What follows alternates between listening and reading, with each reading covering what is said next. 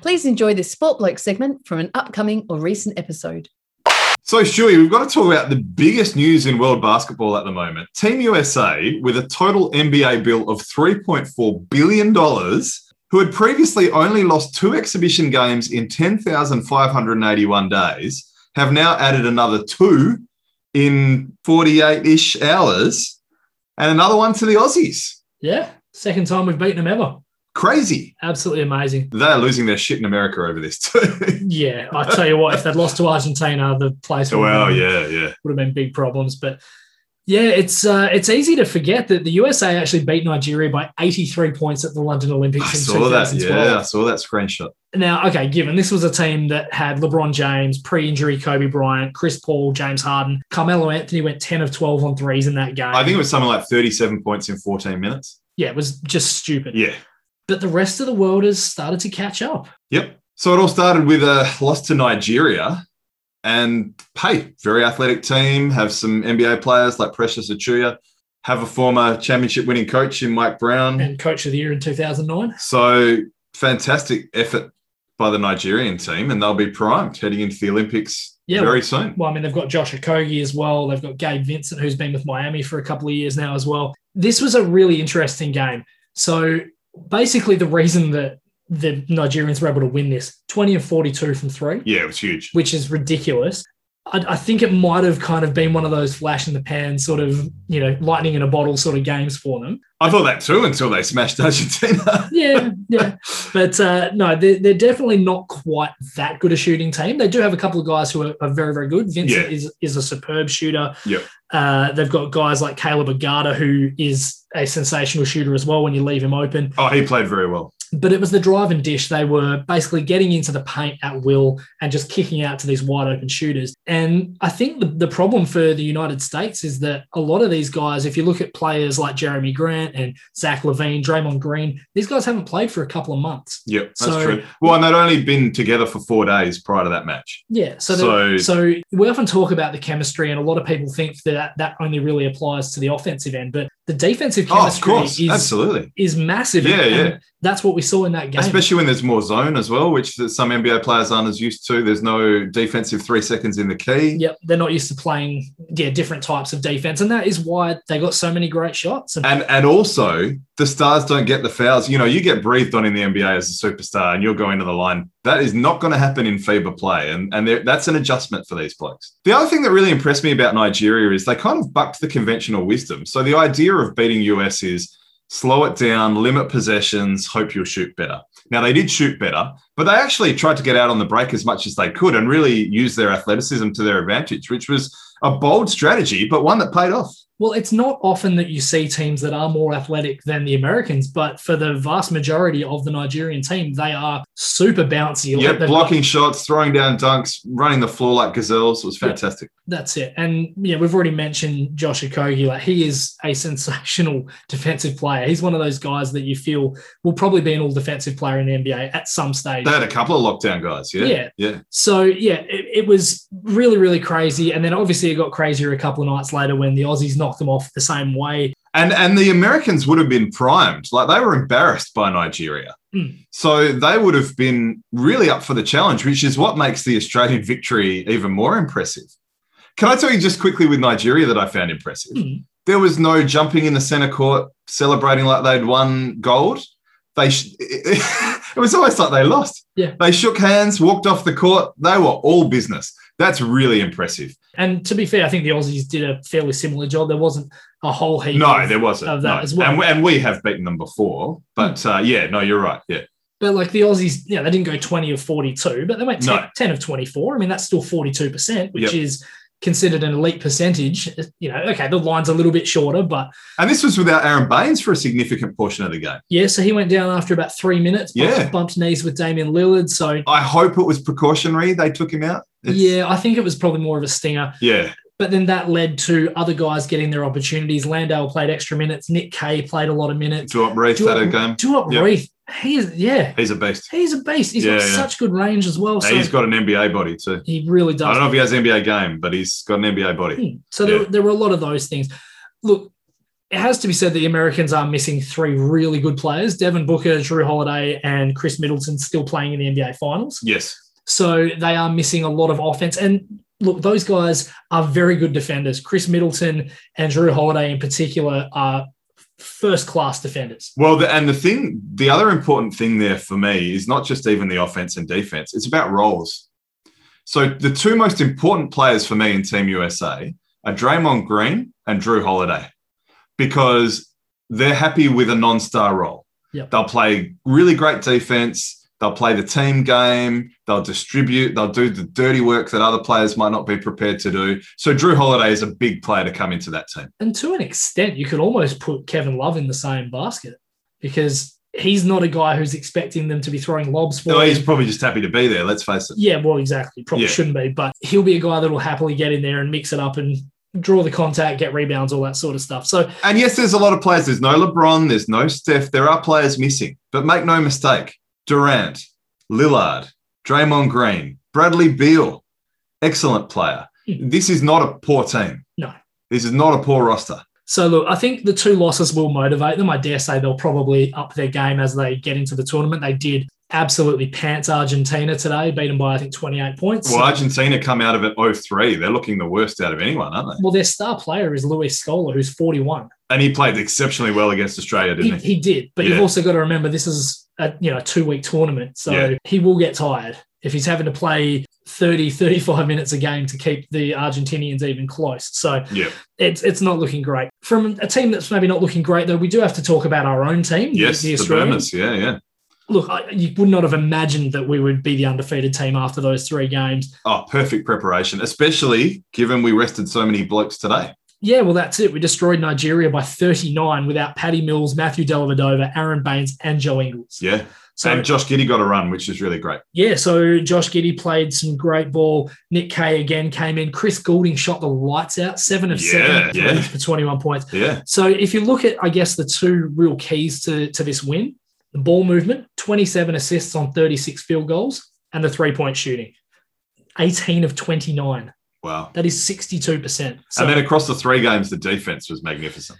yeah, the thing that I've noticed with this this boomer side is it's the most athletic boomer side I've seen. Yeah, fair. Yep. So you think back to the the ones that we're used to seeing in our childhood, so like the 96 yeah, and 2000. guys like Pat Reedy and guys that are very handy, but Yeah. they're not going to set the world alight with their athleticism. well, I mean Andrew Gaze, Yeah, well, him, Scott yeah. Fisher, Andrew Yeah. Vlahov. These guys were great players, but they weren't that athletic. Phil Smythe, Yeah, Ray Borner. Ray Borner. Yeah. Yeah, the, the- the list goes on. But if you look at the guys that are on this side, Matisse Thybul, Josh Green, Oh, we Dante got to talk Exum. about Thibault. He looked sensational. Yeah. Sensational at both ends of the floor. He's knocking down threes. Wow. I, I did not realize how athletic he is as well, like how how much he does get. Oh, yeah, he's bouncy. I- and I saw a great tweet that said, well, at least one of the 76ers guards is improving their game in the offseason. well, this is the thing. The commentators were all saying if he has actually added that to his game, and Oh, admittedly, look out. the three point line is shorter in favor, but Well, the corners are still the corners, aren't this is very true. they? Yeah. But yeah, this is what I'm what I'm noticing is that these guys are playing the passing lanes really well. There's a ton of deflections. They're rotating quickly. They're helping the helper. And, and that defensive chemistry that you talked about is clear. yeah, Yeah. you can just see that guys actually want to win for each other. And it's also one of those things where they put on the yellow jersey and they play better. Yep. There's so many blokes that that jersey just lifts them. You Hmm. know, Paddy Mills being the obvious example of that. He Yeah. would have loved beating Pop, his coach. Oh, he just he turns he turns into Steph Curry. Yeah, he does a I've little heard a bit. number of people Yeah. say this. But yeah, it- look, even guys like Nathan Sobey, who would ordinarily be one of the last men off the bench, he came in playing with confidence, going at guys, hitting shots, you know, getting after guys on defense. So which yeah. is good after looking a little bit out of his depth earlier, to be honest. Yeah. yeah. so yeah, look, I think after all of this, the Australians have to really feel like it's not just a case of going after a medal. There's a Oh, dis- that, that gold medal mentality. They have to have it. there is a distinct possibility They that absolutely have to it have it. is attainable. And I've got to say, look, I've been a little bit harsh on Exum and Delavadova, but Delhi set a huge screen on that Paddy Mills three. A lot of people wouldn't have noticed that, but that was a massive screen on a bigger guy. That's a big reason why Paddy even had that shot. And Exum's looked pretty good too. So, yeah, even those guys I was a bit worried about are playing superbly well. Can I just finish with a funny tweet, Stewie, by Mhm. Ryan Rossillo? Yeah. And I tend to agree with him. a lot. I do like Ryan Russillo. If an NBA team with a starting five of KD, Lillard, Tatum, Beal, Draymond played another NBA team of Patty Mills, Dellavedova, Ingles, Thibault, number 15, So Nick, Nick Kay, in a seven game series, no one would pick anything but a sweep. number 15. Legitimate question. That is, that is a great, that actually points out, though, how much of a chasm there is between those two teams. Yeah, yeah. Well, and the benches. Un- yeah. Unknown player, number 15. Legitimate question. Could you see Nick Kay as a guy that could play in the NBA? I mean, he kind of fits the same bill to an extent as John Mooney, Yeah. where, where he is a guy who rebounds well, he shoots pretty well to a certain distance out, Blue collar will get the rebounds, you know, doesn't rely on athleticism. dirty work. Yeah, yep. I think if anything, he probably has a little bit more of a if you throw the ball into me, I can face up and get to my spot a little bit better because he is a bigger body. But a lot of these role players, coaches want guys that don't want to be the star. Mm. They want guys that don't need the ball. Yeah. So I think he's a guy that could potentially help a team. I don't know. Uh, maybe I'm a homer here, but No, no, but he did some really great things today. I mean, there were a couple of times where he's sort of trailing the the semi secondary fast break, and he gets a wide open look from straight away. And we know he oh, he'll hit that he three. shoots that three at a Yeah. high percentage. His last season with Perth, he shot forty nine percent from three. We don't win that championship without him. No, absolutely not. So yeah, look, I think there's probably a case to be made for that. And he played really well in the last World Cup too in 2019. It's got to be said. So yeah, very interesting to see what players make the NBA after these Olympics on all teams across all nations. Yeah. So it feels like a bit of an afterthought now, but the NBA finals are on. and Yeah, we've had three games. yeah it is, isn't it? and oh dear. Uh, they've been really good. It's got to be said. Let's start with a big question. How friggin' shocked were you to see Giannis walk out in game one? Look, I'll be honest. I thought he should have been kept out, but the way he performed in the warm ups suggested that he absolutely should have played. And okay, he wasn't 100%, but he wasn't James Harden for Brooklyn the first time he came back. So yeah, he absolutely should have played, and he played pretty well. I don't think it even looked like he'd hurt himself. No, I know. I Like- know. Like, there's been some times where he's kind of come up a bit gimpy, but Yeah, there was one in the second quarter, second or third quarter where he showed a little sign of weakness. And look, he didn't have as good a game as he did in games two and three, but yeah, he was he was very important. I was actually more surprised to hear the boos from the Phoenix fans. That was really disappointing. It was I understand the surprising. counting. Yeah, it- it- I understand the counting of the free throws, but why? Why do you have to boo a guy every time he touched the ball? Now, luckily, that didn't persist. But yeah, to start the game, But, that like, was poor. what's- Well, that went on for a, a lot of game one. I, I Yeah. don't understand. Like, what has Giannis done? Maybe wrong? the first half of game one. Yeah, I know, I know, I know. What you don't want a guy you're booing because he got injured and he's playing. Like, why? Why are you even booing? did he punch a little What did he girl do? or something? yeah, yeah. I don't get it. Speaking of a little girl, actually, I saw this little girl when they were doing the the close ups of the crowd counting while he was shooting the free throws. This little girl, she would have been like seven, and she looked like she was expelling a demon. she had, like eyes were all crossed, and she's like arms up in the air, like one, two, three. Uh, the Count- crowd were loving it, It and was- the casual fans were loving it too. Yeah, and I've got to say, I pulled out the stopwatch on a number of occasions through the first two games, and it's close to ten. it, it is close. I but don't think it's, egregious. it's no. I think there's got to be a margin for error, and I think it's I'm I'm okay with it to be honest. So let's talk a little bit about game one, and and we could very well start with the free throws. We we did speak about that. Oh, the Suns, historical. 25 of 26 in the first game, Milwaukee 9 of 16. Yeah. So that's a, a huge discrepancy to start with. Yep. But yes, you're right. They're shooting at a historical level. They only missed their first free throw with like a minute left in the game. Jay Crowder, I think wasn't it? Yeah, I think it might have been. Yeah. So, so 16 extra points in a 13 point game, Oh yeah, huge. which is very interesting. Absolutely. The big difference for me in that game, though, it's got to be Chris Paul. He put on a fucking clinic in that game.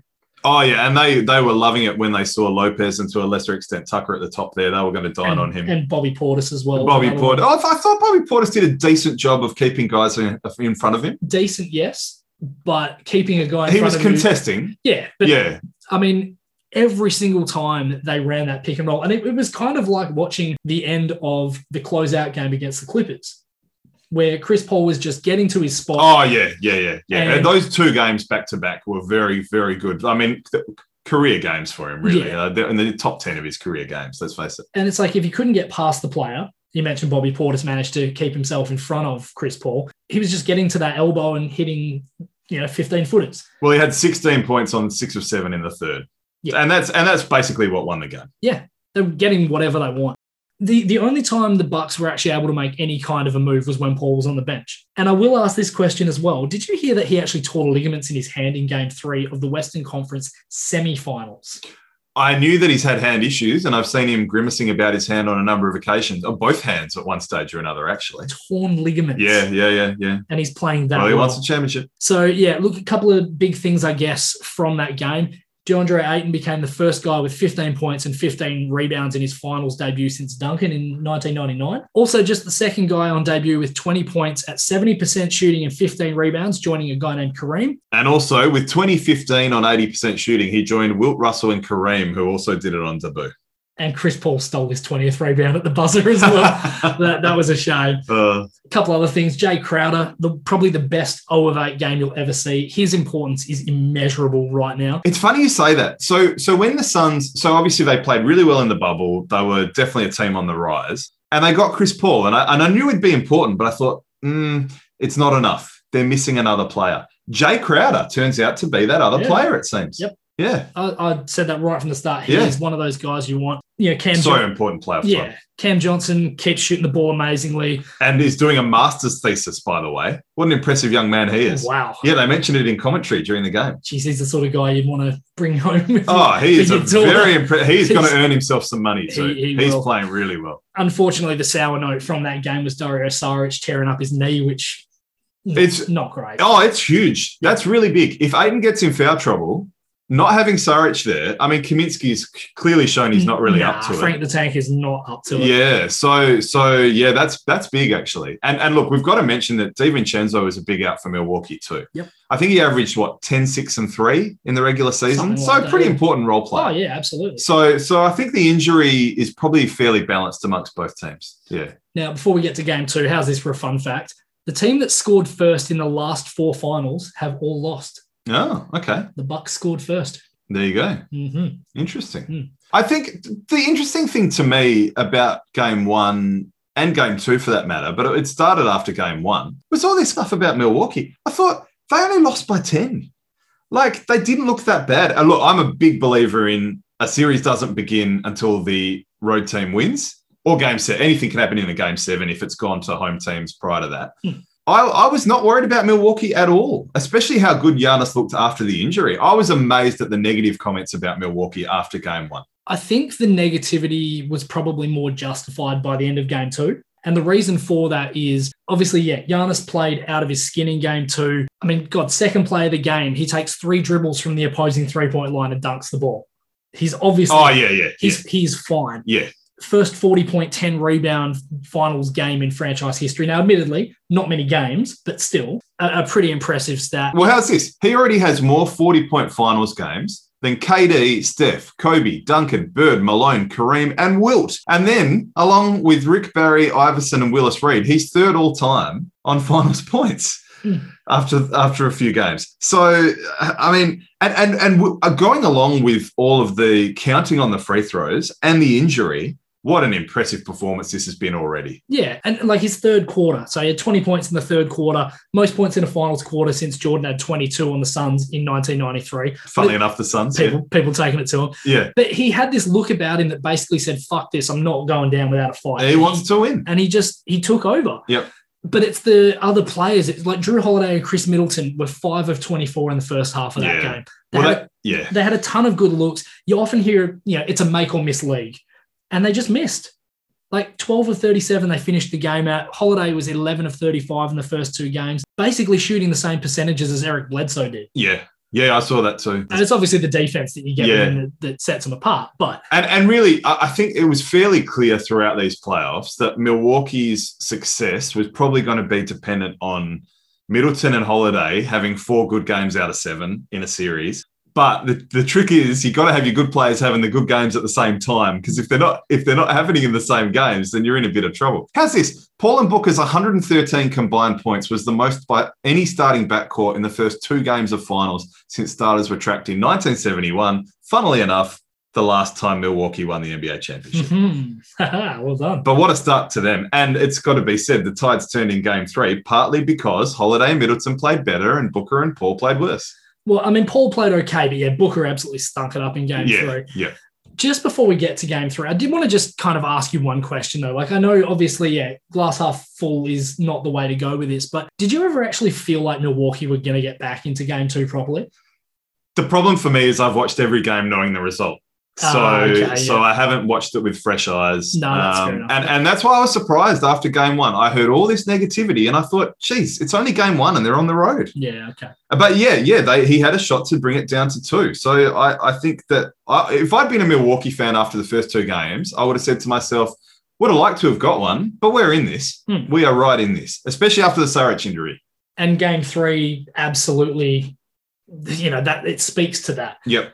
You had DeAndre Ayton absolutely dominate early in the pick and roll with Chris Paul. Like, But before he got in foul trouble. But this is the thing. As soon as he has to go to the bench, and Devin Booker was just forcing way too much stuff, yeah, Booker didn't play very well. look what happens. Giannis is a facilitator early, and then he explodes. He has more free throws than the Suns have on his own. He actually hit a few as well, 13 of 17. Yeah, he shot well on- from the line. So good percentage. And yeah, he ends up with a 40 point game, which, as you mentioned, puts him ahead of so many great players. Yeah, yeah. So I've got something on this, Stewie. The Suns fans said it's bullshit. The Bucks went to the line far too often. The Bucks fans said, "Well, you're fouling Giannis every time he touches the ball within a certain area. You're hacking him, basically." Also, game one. I think the truth was somewhere in the middle. What do you think? Yeah, I mean, game game one, I just mentioned they shot a bunch more free throws Yeah. than, than what And- Milwaukee did. So and you can expect to get more calls at home too. absolutely you can. But did you see the scratches on Giannis's arms after game two? Yeah. like he's got big ass scratches on his arms. Yeah. So there's stuff that's not being called too. I think. yeah. So what are you supposed to do? Yeah. So I think this really is in a fascinating position. So we've got game four happening tomorrow morning as we record. Yep. I think this is going to still go six. I, I think there is a distinct possibility that it could go seven, but I, I'm still leaning towards the Suns in six. I think the momentum shifted to the Bucks. I expect them to win tomorrow. I still think the home court advantage plays into Phoenix's hands, and I think they'll get Game Five. But I and I think it's just going to be one of those performances in Game Six where someone is going to get hot. Whether So you think Phoenix will win on on Milwaukee's court? I do, Okay. I, I think one of their players, whether it be Paul, whether it be Booker, one of them is going to get hot. What do you make of the extra day off? 'Cause Normally the game would have been today, but because of the MLB All Star Game, they pushed it back a day. But who does it benefit? Do you think? Because the Milwaukee Bucks had a lot of momentum after winning by twenty. Yeah, it They probably probably would have liked to have played today. yeah it probably benefits Phoenix. It gives them a little bit more time to rest and sort of get recuperated after that loss, and gives them more time to prepare, I guess, for what sort of adjustments they're going to make. But Look, it's the NBA Finals. Just got you got to just get up for it. The two keys to me Giannis should play center as much as possible and try and get as many shots near the ring as much as possible. Aiton needs to stay out of foul trouble. I think the key for Phoenix is turning Giannis into a scorer. And that's going to sound weird, but when he facilitates early, and, and this is something that a lot of great players have done. Jordan, quite often in the first quarter, used to try and get other guys involved. LeBron's done it a number of times. You get all of your players going early, and then when the time comes, you put the foot down and you, And and it's- you dominate. And it seems Middleton and Holiday play better at home too. And most role players tend to play better at home. Yeah. So, yeah, yeah. I, I am fascinated to see what game four throws up tomorrow. Oh, they've got to limit Giannis's shots around the ring. Otherwise, the, it- this will be two all, I reckon. I think it will be regardless. Yeah. But yeah. Yep. Now there has been a massive week in NBL free agency. A Yes. lot of big moves, a lot of big re-signings and signings. So yep, yep. we will talk about those next week, though, when there's a little bit less going on in the international world. Um, but yeah, looking forward to unwrapping all of that next week. And on that NBL connection, very quick congratulations to Jamal Mosley, former Victoria Titans player, who is now the head coach of the Orlando Magic. Yeah, four-year deal. That is massive. yeah seems to be standard. Impressive. Thanks for listening to this Sport Bloke segment. Why not listen to the full episode and check out their Twitter at Sport Blokes?